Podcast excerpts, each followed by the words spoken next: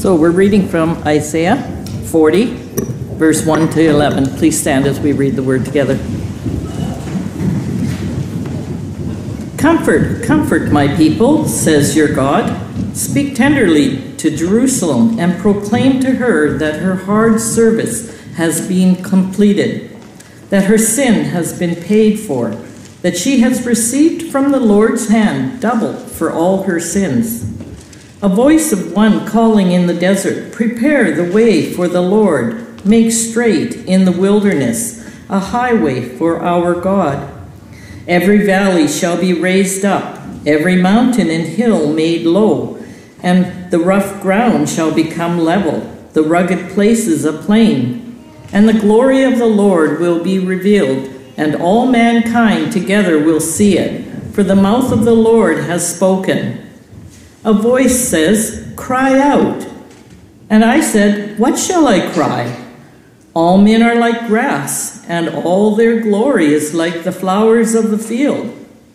The grass withers and the flowers fall, because the breath of the Lord blows on them. Surely the people are grass.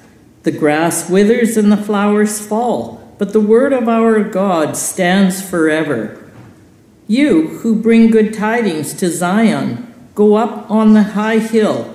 You who bring good tidings to Jerusalem, lift up your voice with a shout. Lift it up, do not be afraid. Say to the towns of Judah, here is your God.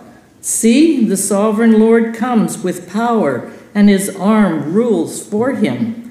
See, his reward is with him, and his recompense accompanies him. He tends his flock like a shepherd. He gathers the lambs in his arms and carries them close to his heart. He gently leads those that have young. Thanks be to God. This is his word.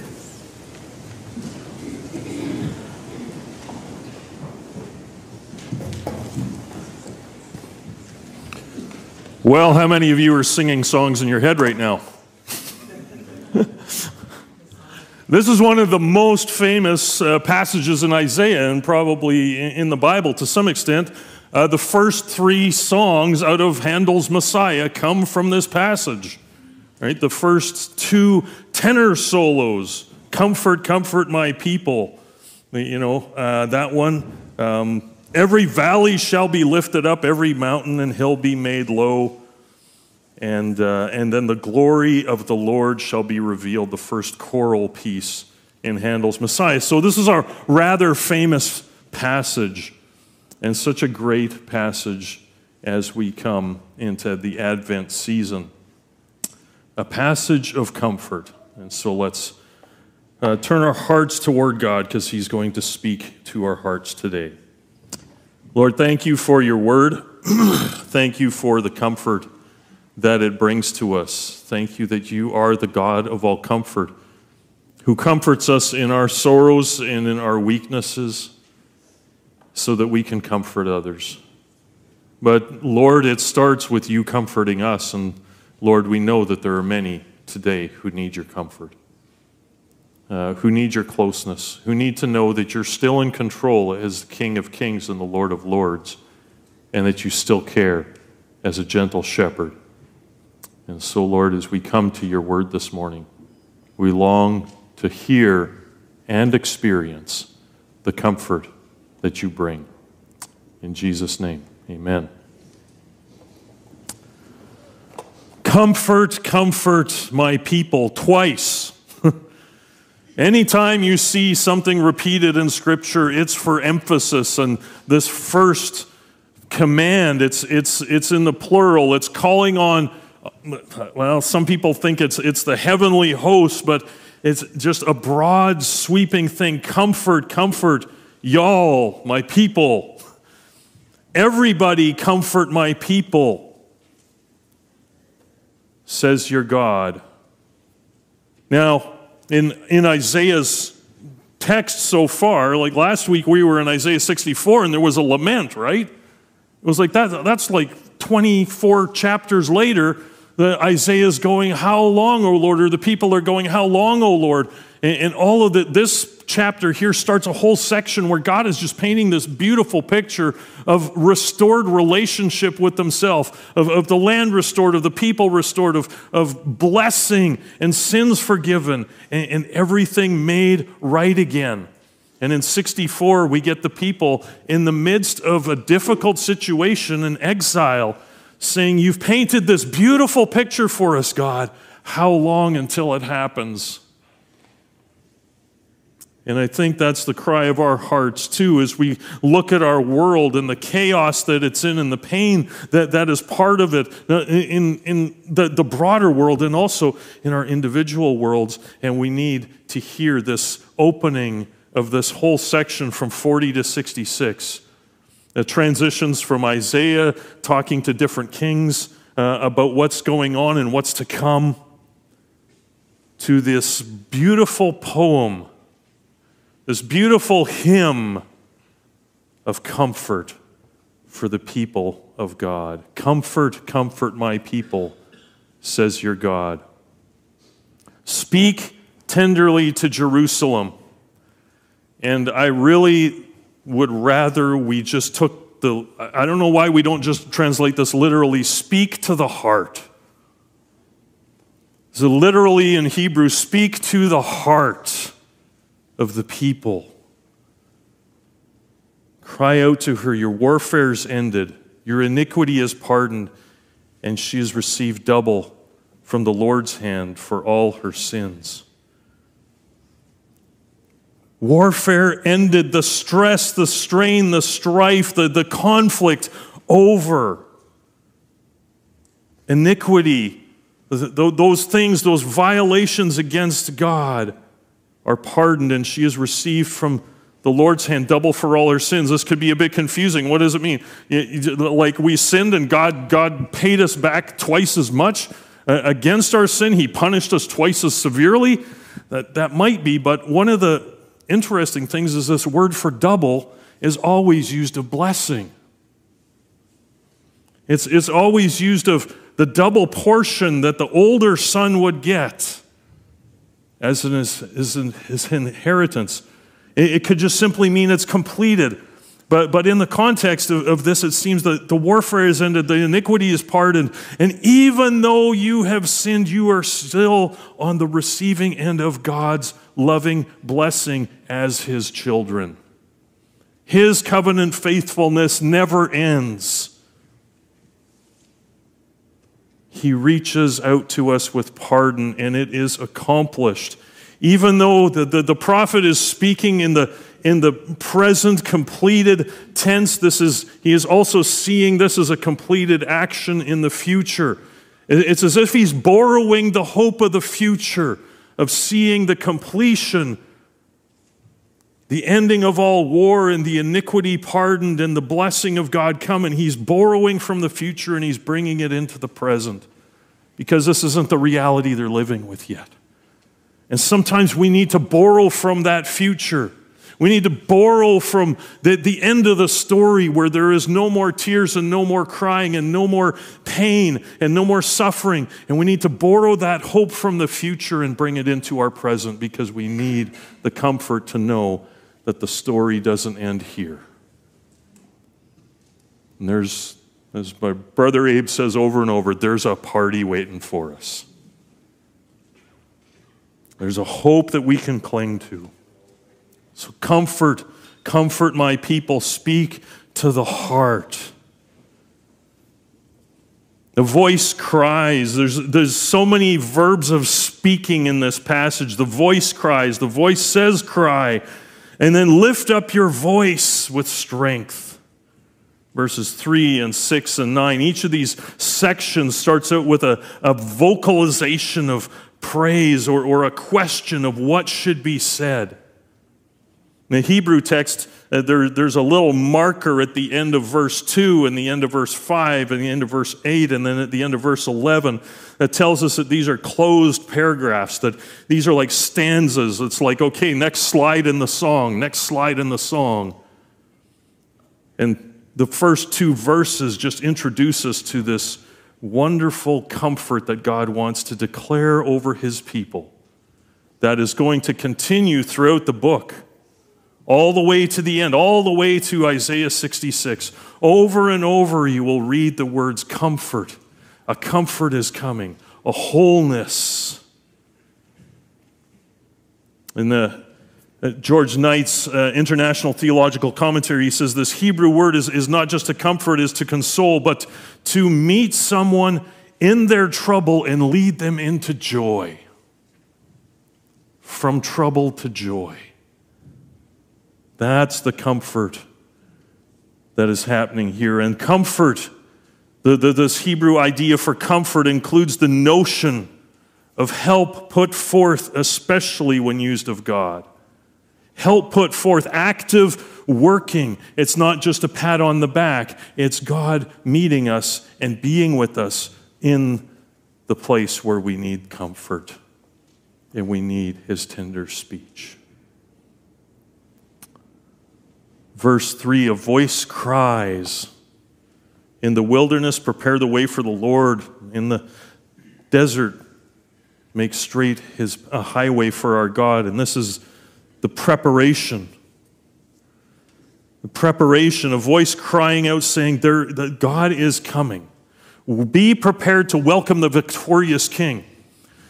Now, but back in, in, in this day, this is before any real road systems were, were created, and if if a if a king was going on a journey to one of his other cities, he would send a group of workers ahead of him, and they would kind of they would fill in ditches and low spots, and they just they'd create a bit of a pathway for the chariot, and it would be a fairly slow procession.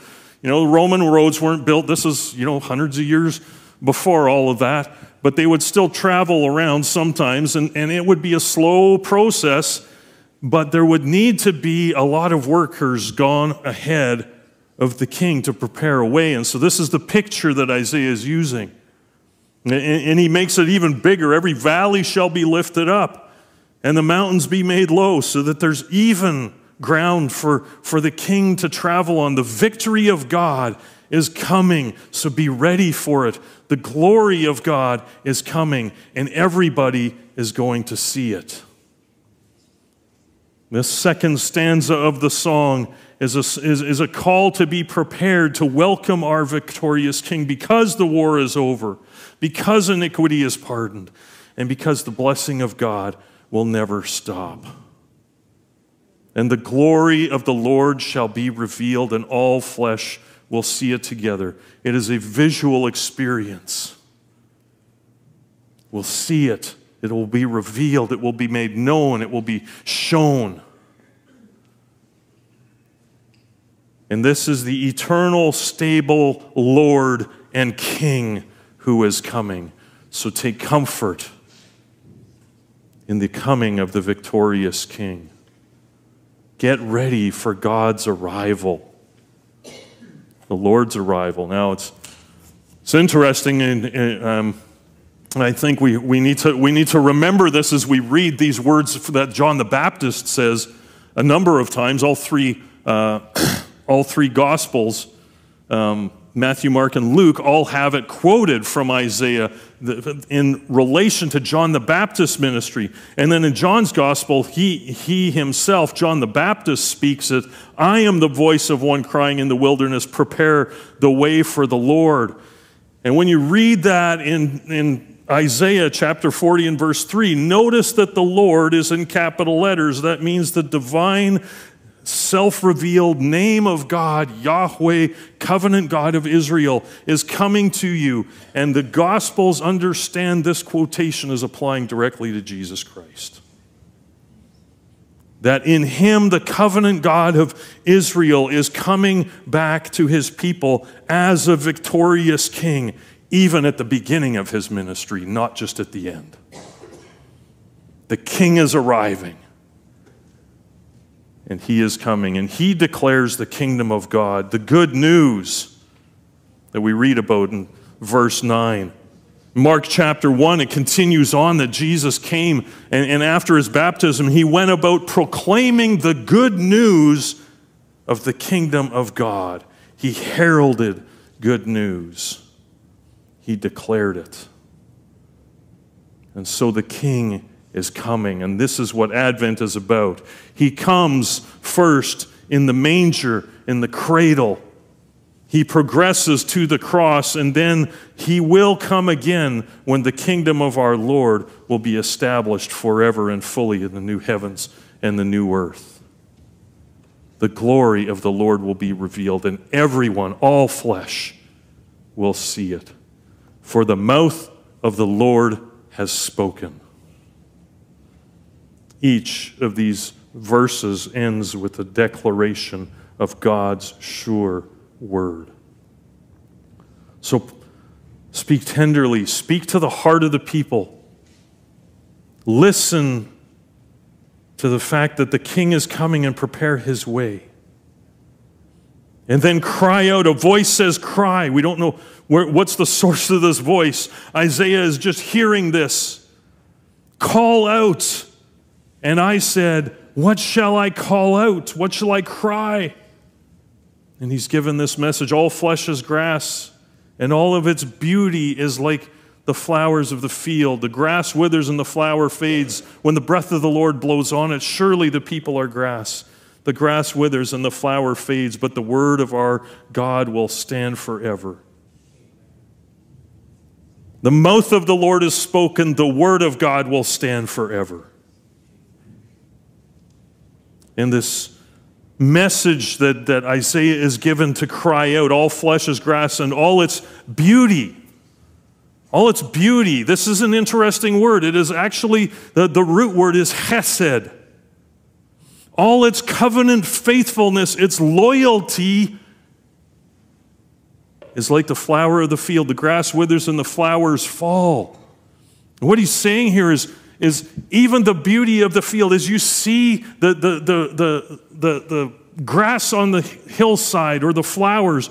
You know, I, I do a hike up behind our house in the springtime, and you see all of these amazing flowers just popping up out everywhere, but they don't last long. Because summer comes around here, and what happens? Everything that's green, if you're not watering it, turns brown, right? Unless you're really close to a river or something like that, things dry up and they, and they brown out. And this is what he's saying. All flesh, all humanity is grass, and all of its covenant loyalty, like the flowers of the field, we fade. We don't have the sustaining power to keep covenant with God. He keeps covenant with us.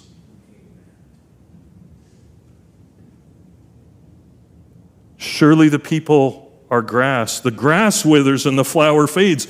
And we could take that literally, but the, the context is he's talking about the people of God. The grass withers, the flowers fade. We aren't here for that long. seventy, if God gives us strength, eighty, according to the Psalms, right? We are here so quickly. Uh, James says, your, your life is but a vapor, a breath, here today, gone tomorrow. Ecclesiastes, we studied that a few years ago, over and over said, your life is fleeting. Make the most of it now. And worship God and hold him as, as high as you can, because we fade. And we really, we also fade, not only physically, but we fade in our loyalty to the covenant. But God's faithfulness goes forever. This is talking about the fragility of humanity and the stability of the divine. The eternal, stable word. The mouth of the Lord is spoken, the eternal, stable Lord who comes in victory. Get ready for his coming, verses three to five. And then verses three to six, we have the eternal, stable word. For the word of our God will stand forever. Again, George Knight, commentator, says, in fact, the word is God because it issues from the heart of God. This is his will made known in creative activity. See, when God speaks, things happen, right? Genesis one. The mouth of the Lord opens and boom, creation. When God speaks, things happen. It's not just that he shares information. He shares his heart and he shares his power. And through his word, everything is made new. The grass withers, the flower fades, but the word of our God stands forever. Speak tenderly, speak comfort to the people of Jerusalem. The victorious king is coming. Get ready for him. Cry out that the word of God will stand forever, because our, our lives and our faithfulness to the covenant are so fleeting and fragile, but our, the word of our Lord, God himself, is eternally stable. So get up on the mountains and herald this good news. I think uh, you, you, we read from the N I V this morning. We saw on the screen the English Standard Version, and there's an interesting difference here in verse nine. Go up to the mountains, O Zion, herald of good news. Not speak the good news to Zion, but Zion is the herald of good news. The people of God, O Jerusalem, are the heralds of good news. Lift up your voice with strength, O Jerusalem, herald of good news. Lift it up and fear not. People of God are called to announce the victory of God. The herald of good news, an announcement of victory accomplished. And bring joy to those who hear the message. And over and over we hear this good news in Isaiah fifty-two and sixty and sixty-one, that we're to announce and proclaim the King is coming, and the word of our God stands forever. And this is comfort to our hearts. What are they to announce and herald? Verses ten and eleven. Behold your God. Behold, Yahweh Elohim comes with might. His arm rules for him. His reward is with him, and his recompense before him. Behold the conquering king. Behold his majesty and the glory revealed, and his power. Behold your God who comes as king. For unto you this day is born in the city of David a Savior, who is Christ the Lord. Tell us where we can find he who is born King of the Jews. The King has come. Behold, he comes with might. Interesting. Because he comes in a cradle. And then he moves to a cross. But it's all in preparation for the kingdom. Behold the King who conquers. Behold his majesty and glory and power. Behold your God. The conquering King, and then verse eleven. More literally, and I think this is an important thing, as a shepherd of his flock, he will shepherd them. And in his arms he will gather lambs. And in his bosom, in his heart, he will carry them, and the nursing ones he will lead. This verse in translation, of course, we have to mix things up, because our Our English language doesn't like grammatical structures that sound like Yoda. Like a shepherd his flock, he will feed. The verb comes later. Normally in Hebrew, it's verb, subject, object. That's the way Hebrew generally works. This whole verse is backwards, because the author is wanting to focus on who is acting, not what is being done. What is being done is important, but the who is more important. Who God is and who we are in relationship to him comes first, because God's action is always relational. He is the shepherd who shepherds his flock. The, the translation changes the words here. He will tend his flock like a shepherd, but the, the verb and the noun are the same root word, the shepherd and the feeder of the flock. the one who, the shepherding action. And in his arms, he will gather. And in his bosom, in his heart, in the center of his being, he will carry them. Now, the verb for carry is always fun for me because it's one of the easiest Hebrew words to remember because it means to lift up, to, to bear up, to, to carry to a new height.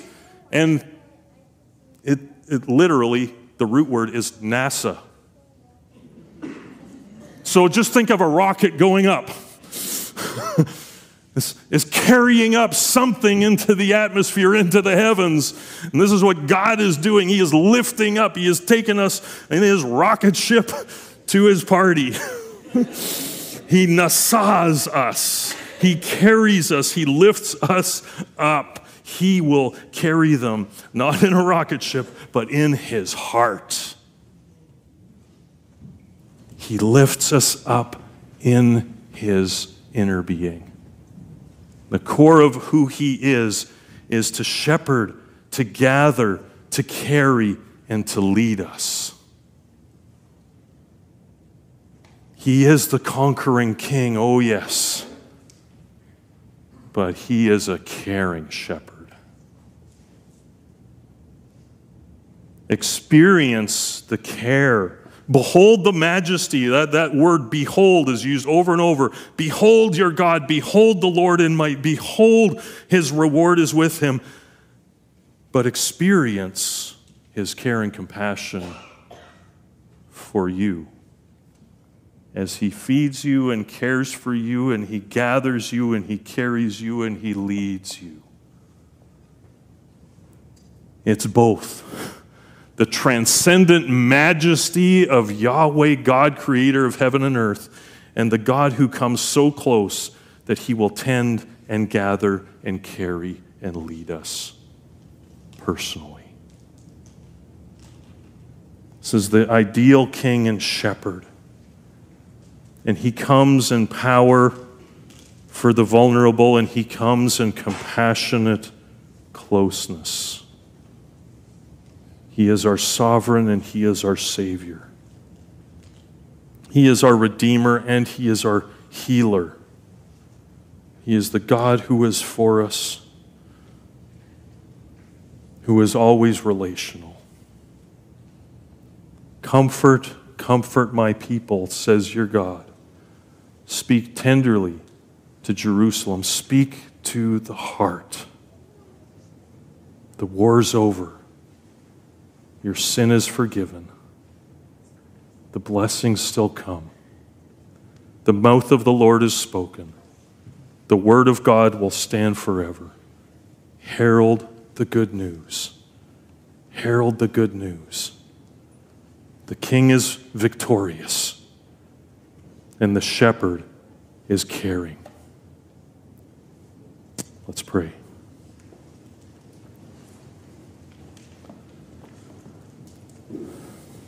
What does your heart need to hear today?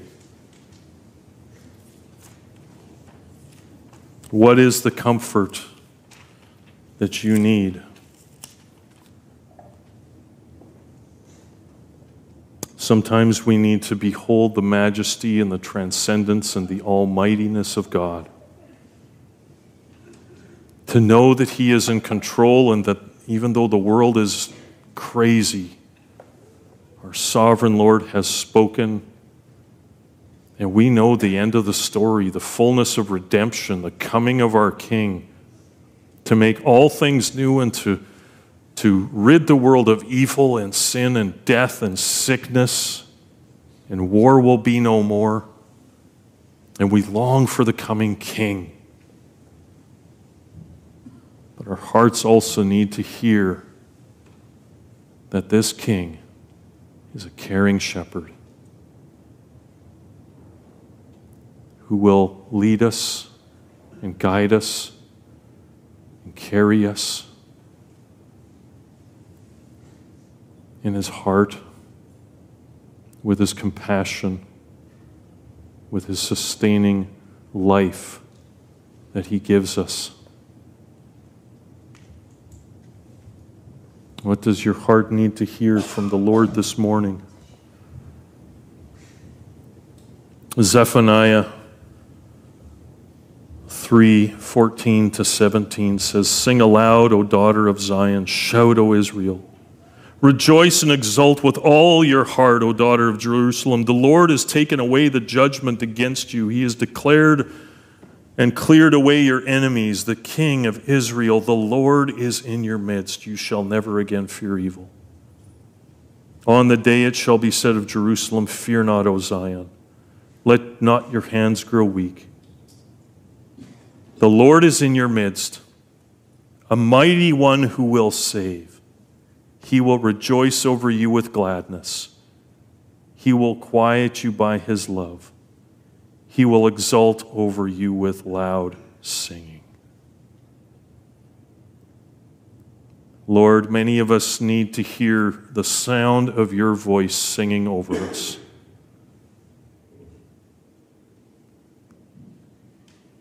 As your people and individually as your sons and daughters, to hear your voice singing over us. As a parent sings maybe a lullaby to a child who's struggling to fall asleep, we need your voice to sing over us. We need the comfort, oh, the comfort that comes from you. Some of us need to be aware that he rejoices over us with gladness. That we do not serve a God who is always waiting for us to trip up or is standing there with a big stick ready to smack us across the head when we mess up. He will rejoices over us. And the comfort we need to hear is that we have a God and Father who runs to us with abandon and joy when he sees us coming. He restores us as sons and daughters of the King, not because we've got it together, but because Jesus Christ made a way.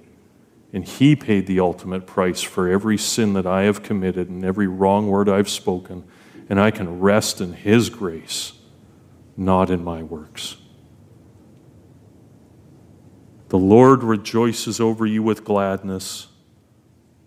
He quiets you with his love. Lord, some of us need the comfort of a quiet heart that just rests in the fact that you love us. That you love us. And so in this season of busyness and clamor and clutter, some of it we have chosen and some of it's just the world around us. Oh, Lord, quiet us with your love. May we know the comfort of our coming King and our gentle shepherd. Behold your God, the compassionate King. What does your heart need to hear from the Father today? Lord, thank you that you speak through your word, that the mouth of the Lord has spoken, that the word of the Lord will stand forever. And may we, from this place of wonder and awe that you came as a baby, lived a sinless life, faced the cross to take away the sins that so easily entangle us and weigh us down and divide us from relationship with you. And you've taken that away. All we have to do is receive that gift by acknowledging that you are Lord. And we confess our sins, that he is faithful and just to forgive us our sins and cleanse us from all unrighteousness. While we were still sinners, God demonstrated his love for us in this, that he gave his Son as a payment for the sin of our lives. There's no one righteous, not even one. No one who seeks God, no one who pursues him. For all have sinned and fall short of the glory of God and are justified freely by his grace. So, Lord, may our hearts embrace the comfort that Jesus paid it all and all to him we owe.